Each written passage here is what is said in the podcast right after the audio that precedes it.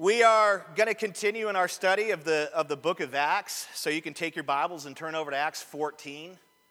Acts chapter 14 is, is where we will be this morning. We've been in 14 for several weeks, and we've been camping out on a, a handful of verses here. Acts 14, last week we examined, we studied, we expounded upon 21a. 21's kind of, really, I just divided it because it's so meaty, the first half and the back half. So we looked at the first half of verse 21. What did we talk about last week? If you were here, just shout out what we talked about if you were here. We talked about the church's, yeah, that's right, the church's message, the church's mission, and that's the gospel. We talked about the gospel. Um, I defined what it is, I defined its purpose, um, talked about what it does for sinners, and, and how it is different from religion, and I think that's massive. And so I'd encourage anyone who wasn't here to be interested in finding out more about the gospel or how it's different and juxtaposed to religion. Man, I'd go back and listen to that sermon. It's on our website. And uh, I got just a number of you that, that contacted me and gave me some input. And you were really encouraged by it. And it's amazing when we hear the gospel presented, then we hear religion, we find out how religious we actually are and how not gospel we are. And, uh, and that's a problem in the church today, and we really need to know what the gospel is so we could differentiate between all of the religion and philosophies and things that are out there and really live in, for Christ and glorify Him and enjoy what He's done for us. Um, this morning, we will start back up in 21, and we'll cover the back end of it, and then we'll just kind of continue to cruise uh, as far as, as, as I can go, which probably won't be very far. So uh, let me pray one more time and then we'll get to studying. All right, bow your heads with me. Lord, um, I am a dull guy. I'm a dull minded person. I, um, you know, I'm not, I'm not uh, prone to, to seek after. I think the Spirit in me enables me to be so, but on my own, I am not uh, desiring to, to pursue your word and to know your truth, and I tend to reject it and that sinful flesh that I have. And and Lord, just to, even as a pastor, I struggle with these things. Lord, I tend to be dull of the mind, dull of hearing. And I know that every one of these folks in this room probably wrestles with the same thing in different variations of it, Lord. And, and so we want to call out to you. Actually, we want to cry out to you, Lord, that you would um, remove the dullness, that you would give us a, a heart to hear from you this morning, to learn from you, to be changed by you, Lord. Um, I know that I tend to be one of those guys that, that is fascinated with hearing, but not all that excited about doing. And, uh, and anyone who loves to hear but doesn't do is deceived, as it says in the book of James. And so open our hearts and minds to you this morning. God, change us that we would not only hear, but that we would do, that we would invest our time, talent, and treasure in the kingdom of God, that we would put forth our best for you because you spared no expense, Jesus. You paid it all. And so, and, and your requirement for those who follow you is that we would give it all, Lord. It all belongs to you, and that we would give back to you every ounce of our love, of our time, talent, and trip. That we would give it all to you. You own it all. And so help us this morning, Lord. Just may there be a breakthrough this morning for some of us. That you would remove the shackles of selfishness, dullness, Lord that you would do a mighty work here today in our midst. We need you. Without your Holy Spirit, none of us will understand it. We'll hear it, but we won't, we won't, it just will not translate. And so, Holy Spirit, come and fill this place. Open our hearts, minds to you. And we pray this in Jesus' matchless name. Amen. All right, you're ready? All right, look at 21. I'm ready. I've been waiting to preach this for about a day.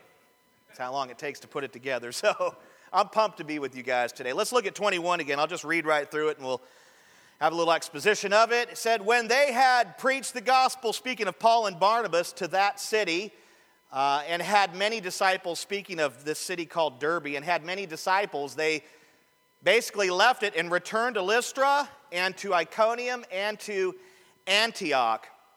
We have been talking about the first church planting missions journey of Paul and Barnabas, and and, and you know, we've been to Cyprus, we've been to Pisidian Antioch, we've been to all these different cities. And, and last week we talked about their ministry, how they preached the gospel, and we defined the gospel. We talked about how they did that in this place called Derbe, which was one of the cities in the region of Galatia.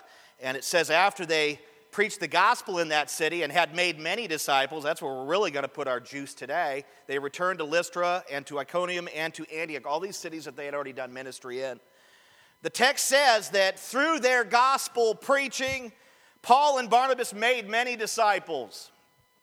Luke then ends the Derbe, that city, he ends the Derbe narrative by writing that they went back to Lystra, Iconium, and Antioch, which is Pisidian Antioch, okay? Not Syrian Antioch, two different Antiochs. Luke did some serious summarizing here, didn't he? We have seen him go into some incredible depth about Paul's ministry and Paul's way of preaching the gospel and, and how people responded to that and all these different things that took place. But in Derbe, he really just he just gives us a flash overview of their ministry in Derbe. It really is all kind of wrapped up in 21. I mean, he doesn't really give us much more than that. It's a, it's a serious summary here that he gives us, just a plain, here's what they did over here. Now, a quick reading of verse 21 might cause us to think that Paul and Barnabas just simply preached the gospel and, and people got saved and then they, you know, kind of moved on the next day, right? You look at 21, it just looks like a Billy Graham crusade. They showed up, they preach like the next day. You know, Monday they show up, Tuesday they preach the gospel, and on Wednesday they bounce, kind of like how Billy Graham does it, Greg Laurie, and I'm not implying that that way of doing ministry is, is not all that great or important or effective, but if we just simply read 21, it looks like they're just out on a crusade. And, and that is not at all how it played out. Luke is just simply summarizing. He has given us so much meat on Paul and Barnabas' ministry in previous chapters that, you know, and, and we, and because of that, we can assume, I, I know we can, that when they did ministry in this city, and he gives us all this detail about it, that's how they did it in every city. And so we don't want to be led to believe because of the shortness of 21 that they just popped in and popped out. That's not at all what they did. You know, evangelists, we got these evangelists in the world today, and they, they come on this day, they preach the next day, and then they bounce on Thursday. But that is not how this played out at all. And, and we know that to be true because it says right there in the text. You want to see the clue? What do you think the clue is? They made what? Okay? It's a little bit difficult to make a bunch of disciples overnight. I called it a disciple. That's what we should change it to. The Messiah disciple, right? right? Discipleship is a little bit of a process. What is a disciple? I think it's important for us to know. According to the New Testament, a disciple can simply be one who loves and, and follows Jesus, who obeys Jesus, just a follower of Jesus. So it can be someone who, you know, we can describe a disciple as one who just simply follows Jesus. Can you preach the gospel and have the Holy Spirit turn a bunch of people from darkness to light and have them begin to follow Jesus the next day? Absolutely. Disciples can be made overnight, I suppose, or in a moment. And that's kind of the shallow way to look at a disciple. Um, they made many disciples. Now think of what Matthew 28 19 to 20 says. In that particular text, we see a disciple as one who has been what? Not only saved, but baptized in the name of the Father, Son, and Holy Spirit. And then it says basically that is trained to follow and obey every command of Christ. Now, how long would it take to get a whole bunch of people baptized and to train them the Christian basics? Can you do that overnight? No, no way. So I think in this text, we should see disciple as one who has been invested into. They spent time here, even though it's all summarized in 21. They didn't come and leave the next day. They stayed and they made disciples. And every time disciples are made, everywhere in the book of Acts, they're baptized, man. Takes a little bit of time to do that.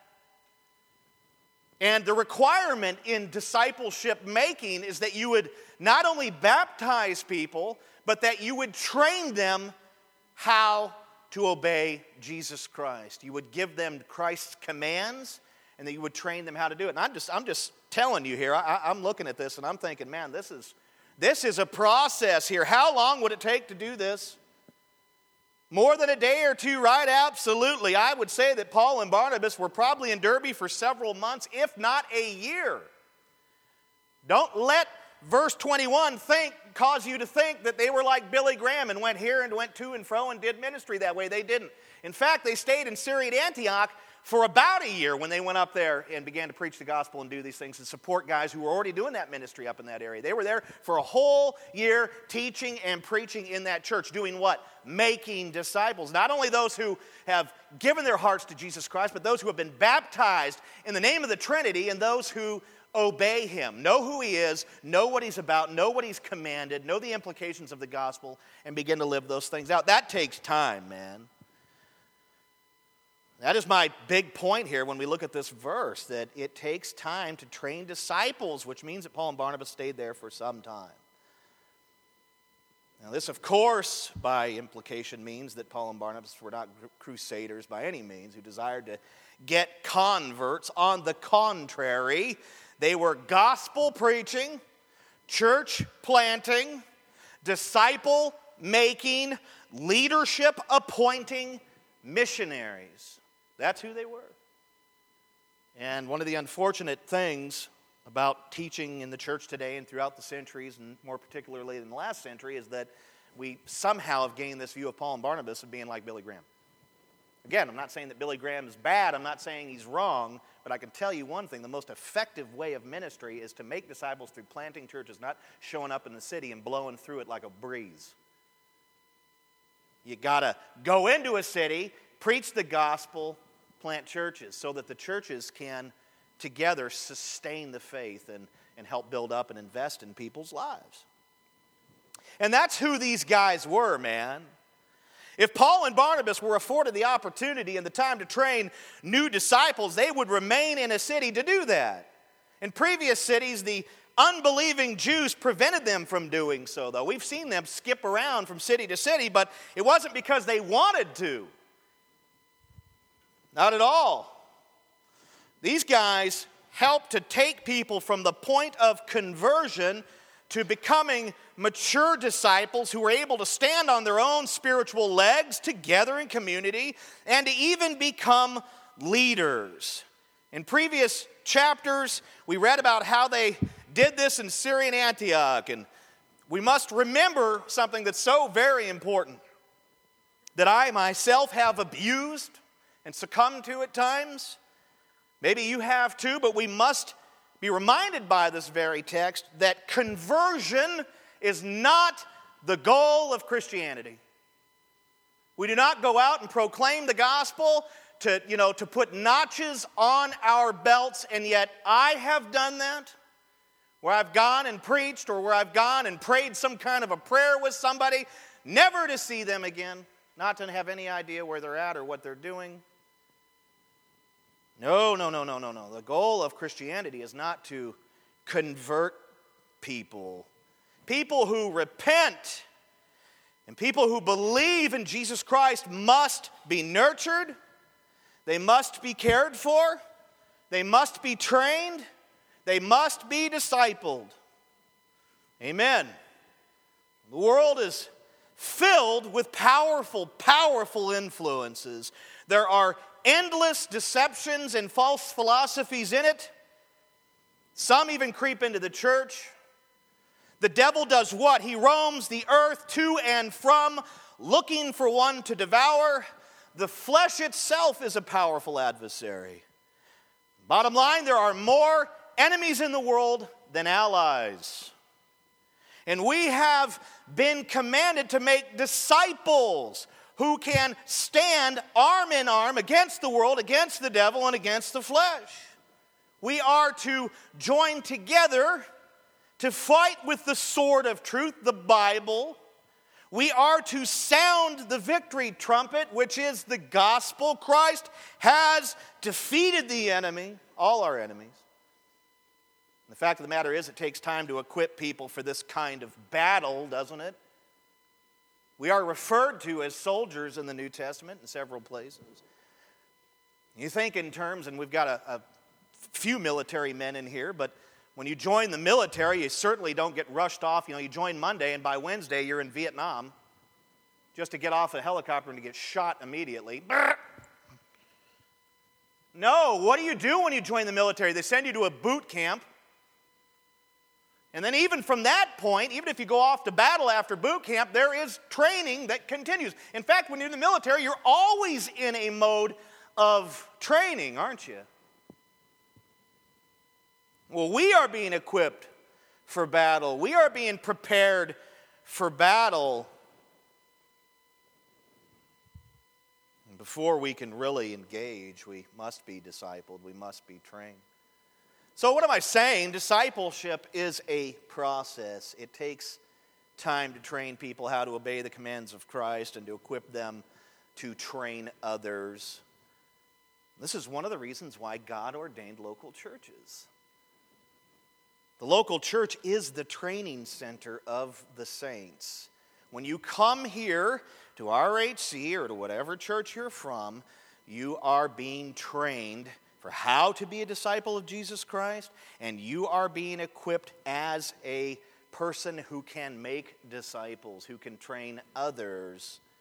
Everything that is given to you here is meant to be passed by you to others. And listen carefully you are not here for yourself. Okay, American Christianity would have you believe the opposite of that. You are not here for yourself. You are not a consumer. Okay? When you join the military, you don't go into it for yourself, do you? You go to serve your fellow man, your country, the good of a nation. And it is the same thing in the faith. It is the same thing when we come to church. We are being equipped so that we can not only uh, do what we need to do that glorifies God, serve Him, that we could impart or pass what we've been given to others. God gives us grace for the world. Don't forget this. It's huge. It is the gospel. Okay? You are here, you are being trained so that you can equip and train others. Redemption Hill Church was planted for the glory of God, for you, for others, and for the benefit of this community, for the good of this city. Have you ever read the RHC mission statement? I have to admit, I modify it about every three weeks because guess what? I'm learning just as you are, right? You know, we started out at this point, it's like, oh, that stinks. Changed it to here. That's a little better. You know, two years later, it's like, okay, I think we nailed it. No, in two months, we'll be going, now you've got to change the whole thing. So it's always kind of a moving thing as we understand the gospel in more of its depth. But have you, have you read the latest edition of it? Two, yeah, 6.4 or whatever exactly. What is iTunes? What is my phone? What does it operate on now? Like 7.4? You got an iPhone, so. But here's, here's how it reads right now. It says Redemption Hill Church exists to bring glory to God through making gospel centered disciples who make gospel centered disciples. That's the latest edition. Redemption Hill Church exists to bring glory to God through making disciples, gospel centered disciples who make gospel centered disciples. The church is about making disciples, gospel centered disciples, who make disciples. You are being discipled so that you can glorify God with your life and disciple others who will do the same. At RHC, we have developed ministries where disciples can make disciples. Take, for instance, Awana or kids' ministry or youth ministry. These are great examples of ministry where you can take what you're learning, take what this grace that God is giving you, and you can impart it to others, especially children. How? Here's the thing: I can never figure out why children's ministry to so many adults seems like just the most miserable place to do ministry when, if you think about it, it really is one of the front lines of the battle. That you would be equipping children. Boy, we don't hesitate and, and you know, waste any time, you know, whining and, and, you know, being ticked off and moaning about the condition of our country. Do you not realize that it's pretty much being led by a lot of young people who just don't know which way to go? How important is it then to serve and to, to, to, to, serve children and to impart the grace and the things that God is giving you to them the truth, the scriptures, the Bible, the gospel, Jesus Christ, our Lord and Savior. I can't think of a more important place to, to invest your time and talent. And yet I don't want to do it. I don't want to be down there with them rugrats. Well, guess what? I am now revoking your ability to complain about the condition of our country. You have no right to complain if you're not investing in those who are going to be leading it in the years to come. Amen? So don't go off on, you know, what would have happened if, nah, I won't even do it. I was going to get political. Whoo, that was close. I, uh, man, I was going to say, what would have happened if so and so would have been in a good youth ministry when he was a kid? I'm not even going to say it. I'm not even going to say that it was about the president. Okay. I, do you see the value of it, though? We have ministry here where you can invest in others, where you can make disciples. Now, before moving on, let's ponder something else about this great text. So, we're all kind of in the disciple mode here. Let's ponder something else. In the previous chapter, chapter and a half, I'd say, we learned that Paul and Barnabas preached the gospel and planted churches in Lystra, Iconium, and Pisidian Antioch, right? But due to hostile crowds, really, that were inflamed by unbelieving Jews, what happened to these guys? I alluded to it earlier. They were forced to leave these cities and therefore leave these new disciples, these converts, if you will, behind, right? You may recall Paul and Barnabas were driven from the district of Pisidian Antioch. You may recall that Paul and Barnabas fled from Iconium after learning about a plot to kill them. You may recall that Paul and Barnabas left Lystra right after Paul was nearly stoned to death, right? These guys would have stayed if they could have, but they were driven away. And all three of those cities, and we have studied them in great detail in the previous weeks, what happened to these guys? They had been forced to leave, and to leave what? All these new Christians behind. And think if they'd been in Derbe for a year, that's a year later. But in verse 21, what do we see? We see them return. Isn't that phenomenal? They go back and take into consideration the great danger that they faced. They had been driven by force with threats of violence. In one case, Paul was almost killed, and here they go back. Man. And then in verse 22, we will see that they basically picked up where they left off. Paul and Barnabas were not about to abandon these believers. They went back as soon as they could, and I'm reminded of that universal military code, and I know the Rangers love to use it, but a lot of the armies around the world use it, and it simply says, never leave a man what? Behind. Never, never, never. These cities that we're talking about here in this text were hostile towards Paul and Barnabas, filled with enemies, but they were unafraid and determined to go back into enemy territory to encourage and train their Christian comrades. They would not leave their brothers and sisters behind. Even though the helicopter, the plane went down, it got ugly over there, they went back. They didn't leave them behind. And you've got to know that they were surrounded by malicious, antagonistic, violent, hate filled people. They went right back in there. They went back to do what? To equip them for spiritual battle. They went back to train them how to fight and be victorious in the trenches of life and ministry. Paul and Barnabas simply displayed incredible courage, bravery, and a deep, sincere love for the church, right? Because they went back to love and care for the church. But they also displayed a tremendous love for the unbelievers and enemies because they went back to grow up these Christians, to raise them up, to invest in them so that they could what? Reach their community. Even though those, these towns were filled with hate filled, bloodthirsty people who hate Jesus Christ and hate the gospel, these men went back to equip that, those little churches that they had so that they could reach these hate filled people. It's just mind blowing when you think of the ministry of these men. And where did they get all this courage? From the one who is ultimately and infinitely courageous, and that's Jesus Christ. He takes cowards by the power of his might and gospel, he turns them into bold men and women for his name's sake. We're seeing that play out in this text. It's quite astonishing. Another really amazing thing that we will see in verse 22 is that it presents somewhat of a biblical model for discipleship.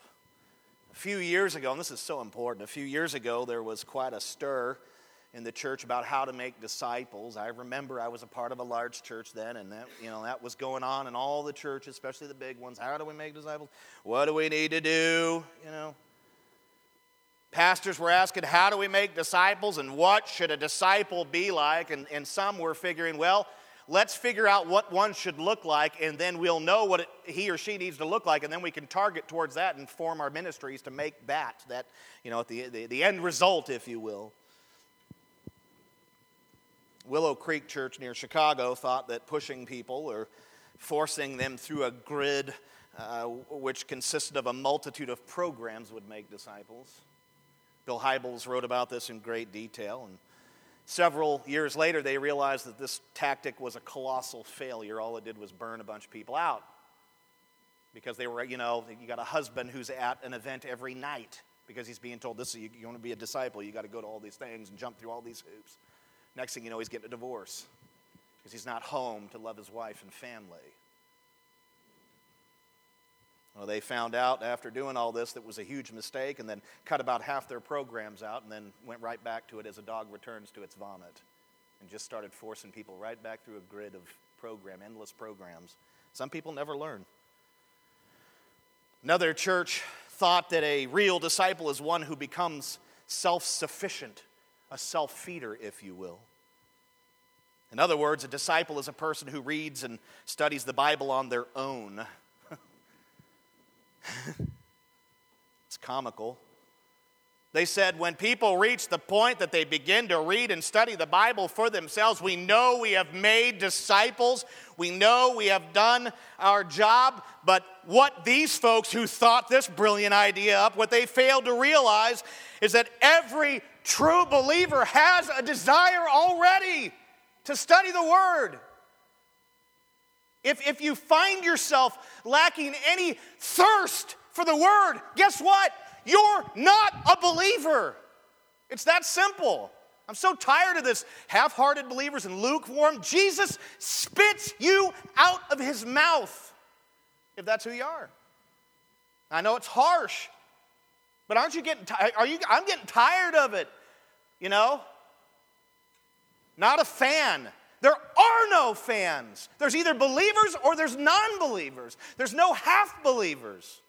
If you read the Gospels, it's just the way it is. I know it stinks. I know it's not fair.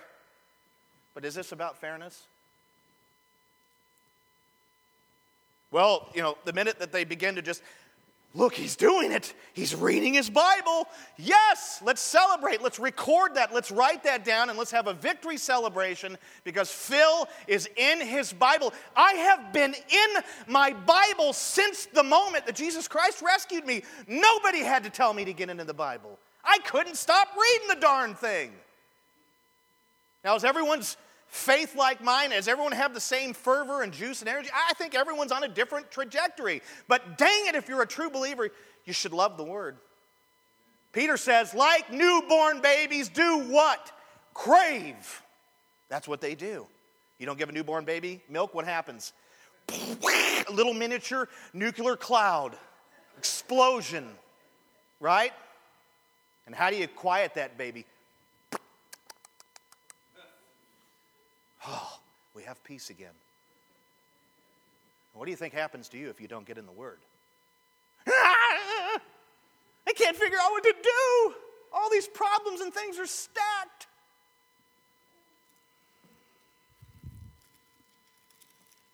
You know, what these people fail to realize is that every true believer of Jesus Christ, uh, does it, does there, are there ebbs and flows? Yeah. Yeah, some days you just can't get enough of the Word. You find yourself reading it all day. And then the next day you say, I read it all day yesterday, so I don't have to today, right? right? I do that. I, I stink. But at least I had the desire on Tuesday. And then by Thursday, when I'm, you know, the world's had its way with me, I'm like, I need you. Oh. Tear the pages up and bathe in it. No, I wouldn't do that. That's like a sacrilege. Just love the word. Don't you love the word? What they fail to realize is that believers just have this. But every true believer will meditate on the word, they'll delight in it. The psalmist, who represents every true disciple of Jesus Christ, wrote this in Psalm 119, 15 to 16. He said, I will meditate on your precepts. I will fix my eyes on your ways. I will delight in your statutes. I will not forget your word. Sounds like somebody was pretty excited about the word. Is that you? So, the chief end of discipleship is not self sufficiency and self feeding. This is ridiculous. If anything, discipleship, listen carefully, discipleship should move people further and further away from self sufficiency into a deeper abiding in Christ and into transparent, gospel centered Christian community. Did you hear what I said? That's the goal of true discipleship. It's not to drive you further into yourself and into your own realm and into your own world and into your own little studies and all these things. Discipleship is meant to drive you further and further into this most marvelous and mysterious gospel of Jesus Christ. Greater reliance on Him, less reliance on yourself. Amen? If you don't believe that, I hope you do. It's not because I wrote it, it's just what the Word teaches. If pastors get, and here's where it gets crazy if pastors get discipleship wrong, everything about their churches will be wrong. Well, they still say the name Jesus there, yeah. Wrong discipleship leads to wrong worship, wrong teaching, wrong evangelism, and wrong programming. Pastors and churches simply cannot afford to be wrong when it comes to how to disciple believers. And I might add that discipleship is not rocket science, man. It isn't confusing. Men are the ones who muddy it up. We are the ones that make it confusing. We are the ones that make it difficult. We are the ones that muddy up what God has clearly laid out in the scriptures. I'm pretty much of one accord with uh, John MacArthur, and I, I, like what he does, and I, am not, I don't agree with every single thing he says, but I, I like his position on this, and he just simply says that biblical ignorance is the cause of all of our trouble people do not know what the word says about these things. Therefore, they just do whatever sounds right or whatever someone else is doing. That's one of the biggest problems in the church today. Churches just copy churches instead of looking at the word and seeing what it says. I, I believe ignorance is the cause of these things. If pastors do not know the word, then how can they care for God's elect by building up their faith through the knowledge, of, uh, you know, through uh, the, the knowledge of the truth in accordance with all godliness? Titus 1 1. How can they do that? If they don't know the word, how can they build people up in it? Into all godliness. If, if the shepherds do not know the word, the sheep will not know it either. Like the Bible says in Hosea 4 9, I know it's a little out of context here, but I think it's, there's a parallel universal meaning. It says, simply like priest like people. What does that mean? It means the people become like the priest that lead them. And consequently, they receive the same things that the priest receives. And that's really the meaning of that text. This is why it is so critical when it comes to selecting a church. When you join a church, you are putting yourself under the theological umbrella of its elders and preachers. If they are wacky, it's only a matter of time before you become wacky or before you realize what's happening. Get the heck out of there. Right? You say, they're wacky, they're teaching some crazy, weird stuff over here. You see their wackiness and you bounce before you become wacky. My wife and I were recently discussing how easy it is for, for believers, those in the church, to become deceived. We were talking about how church folks today and droves are beginning to support gay marriage. You know, my immediate thought is just anyone who supports gay marriage, just dismiss them as a non believer. Because the Word of God is lucidly clear. Well, and I got to thinking about it. Isn't that our first thought? Just dismiss anyone who would support any kind of behavior like that or any other blatant sin? Just dismiss them as a non believer? Well, you think about it for a moment. We need to know that the devil is very, very, very clever. He uses strategy when it comes to deceiving Christians. He rarely comes right out and declares his fallacy because he knows that the average believer is capable of seeing it and then doing something about it. And so he never comes right out and just says, this. And then everyone goes, Are you crazy? That's not how he does it. It's a slow fade, a little bit at a time, leading us away. That's how he does it. The devil will often work to lead us away from the truth through subtle and slight manipulations of the word that are backed by rational arguments. I recently read a paper written by a theology professor who supports gay marriage, and I'm just using this as an example, not because I'm picking on gays. Jesus died for homosexuals.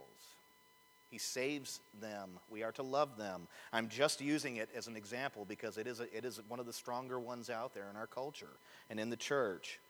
Now, I recently read this paper by a theology, you heard me, right? Theology professor who supports the practice. In the first half of his paper, he leads readers to all the verses about the subject. He takes you to Leviticus, he takes you into Romans, he takes you all over. I mean, you're just, you're like, this is, man, this guy's got it. He's taking me to all the verses and, and talking about the subject. He actually, in the first half of his paper, he actually, that's a long paper, it's like 30 pages. I was like, oh my gosh, when's it going to end? He actually, right? You ever done that? Please come to an end. He actually builds, through the first half of his paper, he actually builds an argument against the practice. He talks about how it's sin here, it's sin here, it's sin here. It, over in Leviticus, it was sin to do this. Is what the people were doing in the air. It's sin, sin, sin, sin, sin. But then, about halfway through the paper, he began to argue against each verse, each passage, using its own context. Well, you have to understand what he meant back here in Leviticus when the people were traveling around, and, uh, blah, blah, blah, and over here in Romans, he was talking about pedophilia, which isn't bad like homosexuality. Uh, he just begins to try to argue against every plain black and white truth with the context that it was said in, that it was written in. It was amazing. I couldn't believe it. He's arguing and arguing against via the context, and then what would he do? He would back every contextual argument against the plain truth with rational arguments. Well, if this happens here, then this should happen. Or if God did this over here, then we know because that, if He did it here, then that must mean He would do it here. Rational arguments, presenting them till the cows come home. This is the halfway point of the paper. And now you're going, I think I just got into a bait and switch. Some of us would be going, dude, this guy's, this is, yeah, I think he's right. By the time you get to the end of his paper, homosexuality is love, and love is not sin, and God accepts and supports anyone who loves. This man made one of the most compelling arguments in favor of the practice I've ever read. In fact, while I was reading it, I was going, gee, I wonder. I wonder if some of us, including me, are off a little bit here. And what I'm telling you, this example I'm giving you, is how persuasive and how much um, strategy the devil uses in leading people away from the truth. I guarantee you, this professor didn't start out that way. But he was sat under somebody's theological umbrella for a season, and this guy kept making arguments and arguments and arguments and backing it with what he perceived to be theological truths and rational arguments and, and all these things. And then what happens? Your view changes. And that is exactly how the devil does it. This man's paper was kind and compelling. And I have no doubt that it was winsome over many weaker brothers and sisters. Go to that theological seminary and sit under his teaching. You think you're going to come out of a class like that where you're bombarded for at least a year or a semester or two or three under teaching like that? This is so unfortunate. And this is what's happening in our seminaries all over the place. Fuller, and it's not just that particular issue, there are a wide range of deceptions out there. Liberalism is really the root of it all. And don't think of it in terms of just straight political liberalism. The church has done battle with liberal theologians, liberal scholars, liberal teachers and preachers for almost 2,000 years. Augustine dealt with them, Luther dealt with them. And that's where this stuff comes from. So we need to know that this is how the devil deceives believers. He uses slight and subtle manipulation backed by rational arguments, and he perpetuates his fallacies, his lies through all sorts of people, including the ones that we are supposed to trust the most theology professors, pastors, and so on. There are innumerable deceptions out there. Most of them are handcrafted by the devil to appeal to our flesh and sinful nature. That's how he does it. The shepherd, however, must be rooted, the pastor, the elder, must be rooted in the scriptures so that he can identify the deceptions and effectively guard the sheep against them. He must examine the whole counsel of God's word so that he can become equipped to properly care for and disciple God's people. And in verses 22 to 23, Luke basically lists four things that Paul and Barnabas did when they visited Lystra, Iconium, and Pisidian Antioch. And these things really are about discipleship, knowing the word and imparting the truth to others so that they can be biblical, gospel centered disciples. Now let's look over at 22 and 23. When they went, what they do? It says, strengthening the souls of the disciples, encouraging them to continue in the faith, and saying that through many tribulations we must enter the kingdom of God. 23, and when they had appointed elders for them in every church with prayer and fasting, they committed them to the Lord in whom they had believed. I'd like to begin to examine the four things that I already mentioned, I didn't talk about what they are, but there are four things that Paul and Barnabas did in these cities. They are all about discipleship. Really, more critically, the first couple are. Number one, what did they do when they went? They strengthened the souls of the disciples. We see it so clearly in 22a, right? This is massive. As I said earlier, we have many adversaries. The world and the devil are, are in opposition to our faith. Our flesh is weak and feeble. We are prone to wander and go astray. Every one of us is literally a decision or two away from becoming a prodigal son or daughter. It ain't that hard to slip and go off in the wrong direction. People wear us down through criticism, ridicule, tribulation, persecution. Think about the churches in Lystra, Iconium, and Pisidian Antioch. These cities were hostile towards Paul and Barnabas, which means that they were hostile towards these new disciples. Man, they had their hands full. Can you imagine what these believers were going through while Paul and Barnabas were away? Those unbelieving Jews were determined to stamp out the name of Jesus Christ and his church. They had the same kind of zeal as Saul of Tarsus. They were relentless. We actually saw them in a previous text travel about 100 miles to go to other cities to attack Paul and Barnabas while they were preaching the gospel in those cities, just to try to stop the gospel ministry. These guys were devoted to stopping it. It would be foolish for us to think that these disciples in these cities, these newer believers, had it easy like us. No way. Their environment was probably miserable. In 1 Corinthians 4:13, Paul referred to the apostles as what? The scum of the world and refuse of all things, the worst trash of all time. That was the public opinion of the apostles and, quite frankly, of the church, of Christians. I mentioned this many months ago, but the title Christian is actually a term of derision. The Roman historian Tacitus wrote, By vulgar appellation, they were commonly called Christians. Calling a person a Christian in the first century was like calling a person a piece of dung, I won't use the other word, or garbage today. You piece of dung that follows Jesus. You worthless crap.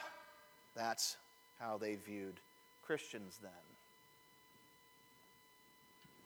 They were despised, ridiculed. In a few short years, Emperor Nero would unleash atrocities against the church.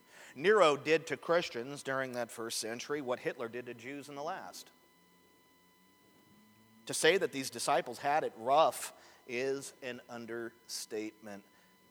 And what did they need because of their environment and situation? They needed to have their souls strengthened. Notice that the strengthening of souls is the first thing listed that Paul and Barnabas did when they visited these people. It's not three or four, it's the very first thing we see in the text. You see it? Nice little insight. These Paul and Barnabas, when they went in, they could tell that these folks were beaten down. They could tell that they were worn out. They can tell that they were pressed but not crushed. They could tell that they needed their souls strengthened.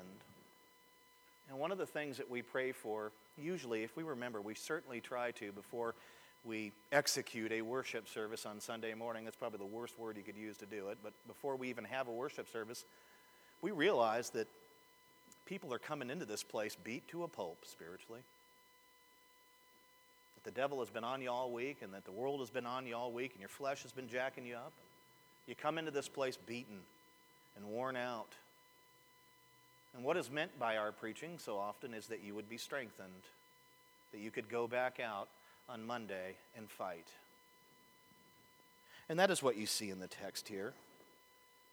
They came and they saw that these people were worn out. They began to strengthen their souls. But how did Paul and Barnabas strengthen their souls? Luke doesn't give us any details, really, I suppose. I guess the whole text there kind of gives details, but he doesn't really break that down. He just says they've strengthened their souls. Luke doesn't give us much details, but I'd like to suggest four things. The Apostle Paul used them regularly to strengthen the church, as we see in his epistles. The first thing is prayer. Prayer can build up and strengthen disciples. Can't it? You ever feel whipped and then you pray with some godly person and your spirit is lifted? And you feel the strength of the Lord enter your veins? You feel like, I think I just need to leave church right now. I know it's about to begin, but I need to just go out there and deal with the world. There's something just immensely powerful about prayer. It's, it's communing with God, who is infinitely powerful. I love how Ephesians 3:14 to 16 kind of lays it out there. For this reason, I, this is Paul speaking, bow my knees before the Father, from whom every family in heaven and on earth is named that according to the riches of his glory, he may grant you to be strengthened with power through his Spirit in your inner being. We may as well translate that little word as soul. What did Paul preach for when he thought of the church at Ephesus and other churches? He thought, man, I'm going to pray that they would be strengthened, knowing that prayer strengthens, you see? So we can be strengthened through prayer. Be the gospel. That is the biggest howitzer on the battlefield. It just destroys, it just destroys wicked wickedness. It annihilates philosophy. It annihilate. It's just amazing. The gospel is a powerful weapon. When the gospel is preached, several things can happen, right? The lost can be called to repentance and faith. Believers can be corrected and put back on track. track. Believers can be strengthened in the faith, right? Uh, we tend to think in the church that we need to hear the gospel one time. We pray some simple kind of little prayer and we follow the leader on this guy up here. And then once we've heard the gospel, we just move on to all these other things. Eh. You need to hear the gospel every week, just as I do. Constantly reminded of what Christ has done. So when the gospel is preached, a lot of things happen. Now, Romans 6.25 says this, God is able to strengthen you according to the gospel and the preaching of Jesus Christ. What does the gospel do? What does prayer do? Strengthens. What does the gospel do? It, yeah, it saves and does all these wonderful things, but it also strengthens those, the believers, right? Amazing. C, the Lord's Supper. We call it communion. This is an interesting one. 1 Corinthians 11 26. For as often as you eat this bread and drink the cup, you proclaim the Lord's death until he comes. We all need to realize something very important in this verse. And you're probably thinking, how does that have anything to do with communion or where you're going with this, Phil, about strength? And it has everything to do with it. Because what you need to know right now, Christian, is that you are not the source of your own strength. Your faith that you have, that you've been given, is not the source of your strength. Your faith is weak and feeble, just as mine is. Strength comes from and through the death of Jesus Christ. As the hymn rightly says, there is what in the blood? Power. And where did the blood come from? At the death of Jesus, as it poured out of his veins and coursed out of his veins as he died to pay your sin debt. That's where power is, friends. It's not in your faith, it's not in your energy, it's not in your, you don't have strength. You don't have any of that. Strength and power comes from the death of Jesus. When we come to the Lord's table, we reflect on the blood and death of Jesus, who is the source of our redemption and the provider of our strength. The blood and death of Jesus are the wellspring of our life and strength. Remembering the finished work of Jesus in the death of Jesus, remembering the finished work of Jesus in the death of Jesus, refreshes us and strengthens us, and it strengthens our faith. This is why J.C. Ryle, I love him, he wrote, We are strengthened at the Lord's table. Why? Because we reflect upon his death and his finished work, which is ultimately the source of our strength. So remember, strength is not found in our own life, in our own ability, in our own faith. It is only found in the death of Jesus Christ, in his blood. And when you are beaten down and worn out, remember his death, and you will be rejuvenated and strengthened. This is why we celebrate communion every week at RHC. It is a weekly reminder that our forgiveness, our power, and our strength are in the person and work of Jesus Christ. And I might add that that work is, as he said on the cross, finished. It's all in him. You will find it nowhere else. Hallelujah. D, fellowship. 1 Thessalonians 5:11 Therefore encourage one another and build one another up. Fellowship is essential because it is literally where we mix it up and where we share our victories and struggles and, and where we love, encourage, and build one another up. In Acts 2:42 to 47, we read that the church was devoted to what? We went over this months ago, probably a year over a year ago. They were devoted to teaching, fellowship, communion, and prayer. The church was bold and courageous during those days. Acts 4:31.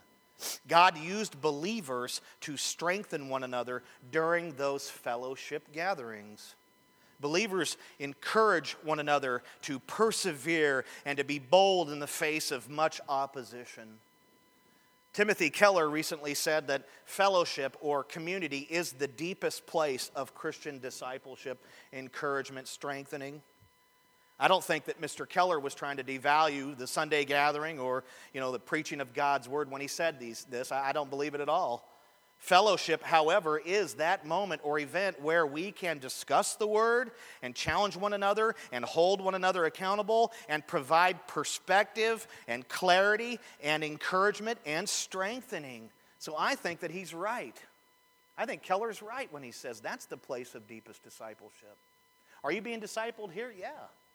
But when you mix and mingle with your brothers and sisters and you talk about the word and break it down and apply it and correct each other and admonish one another and exhort one another and love one another and strengthen one another, wow, what happens there?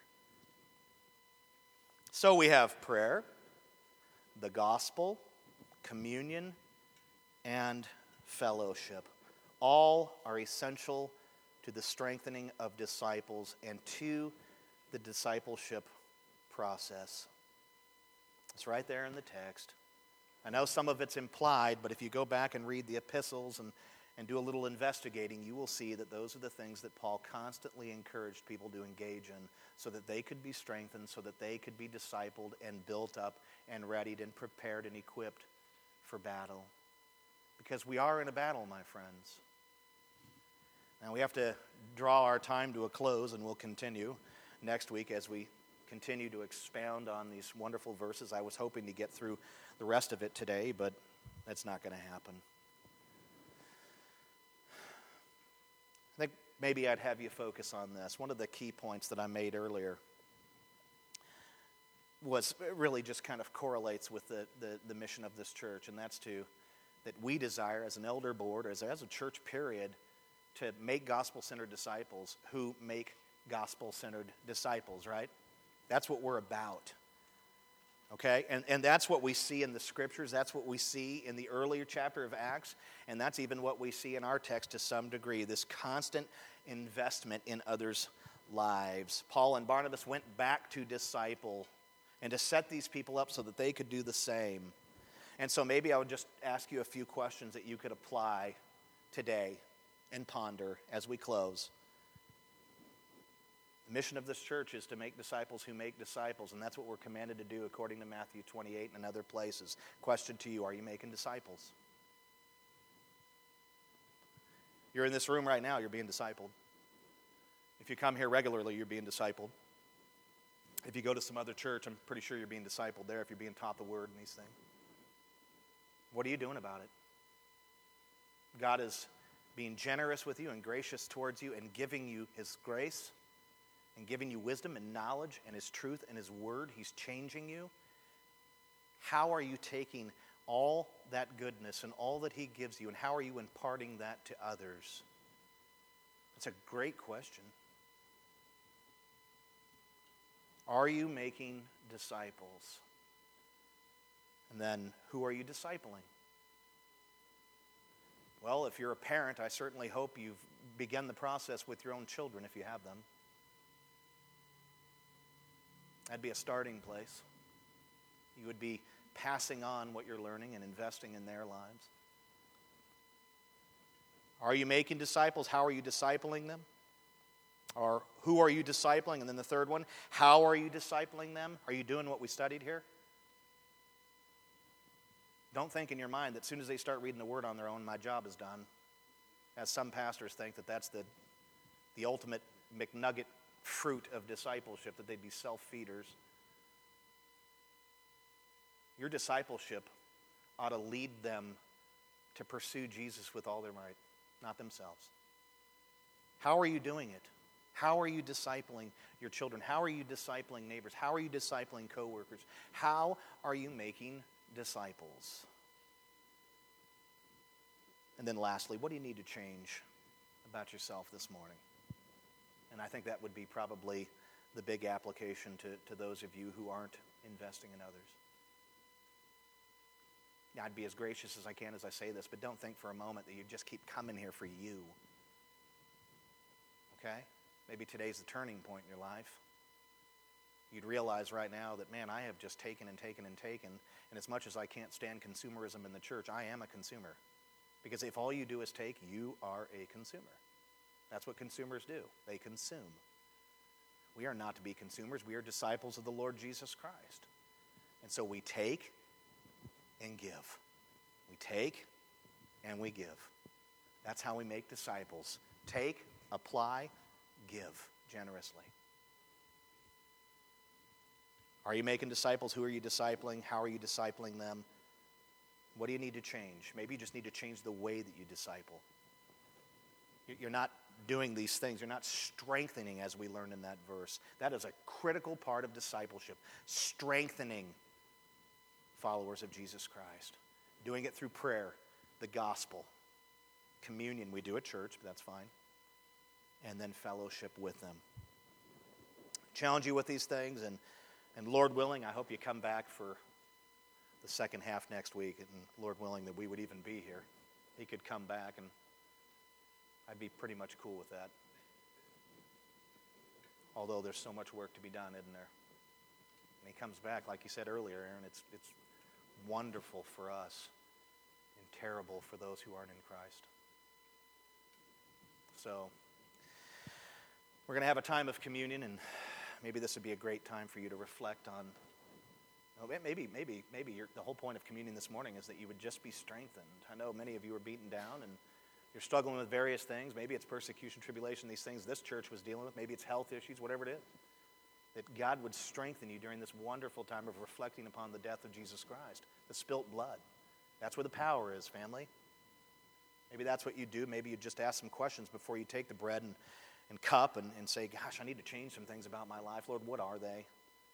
Oh, I, I need to disciple others. I need to start investing into others. Whatever, whatever it is. Know that ultimate goal of this time is just to reflect on what's been done for us. That our victory is in Christ and Him alone. All we ever need or will ever need is in Him.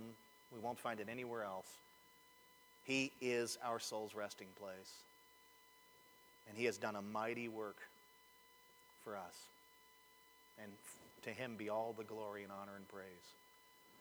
And Father, as we enter into this time, I pray that the saints would love you and worship you and apply these truths. That may they be strengthened in this moment. Maybe some are convicted that they haven't been discipling others or investing in others, but you'd encourage them to do so now. They could repent of that and align themselves with your will. And you are so gracious and loving and merciful that you forgive us freely. I don't know what's going to happen with these folks and you now, but I pray that more than anything, they would remember what you did on Calvary that you died and that you bled.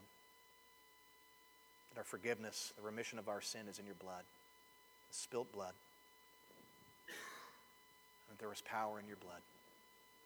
May we be strengthened by reflecting and remembering what you did. And we pray these things in the name of Jesus Christ. Amen.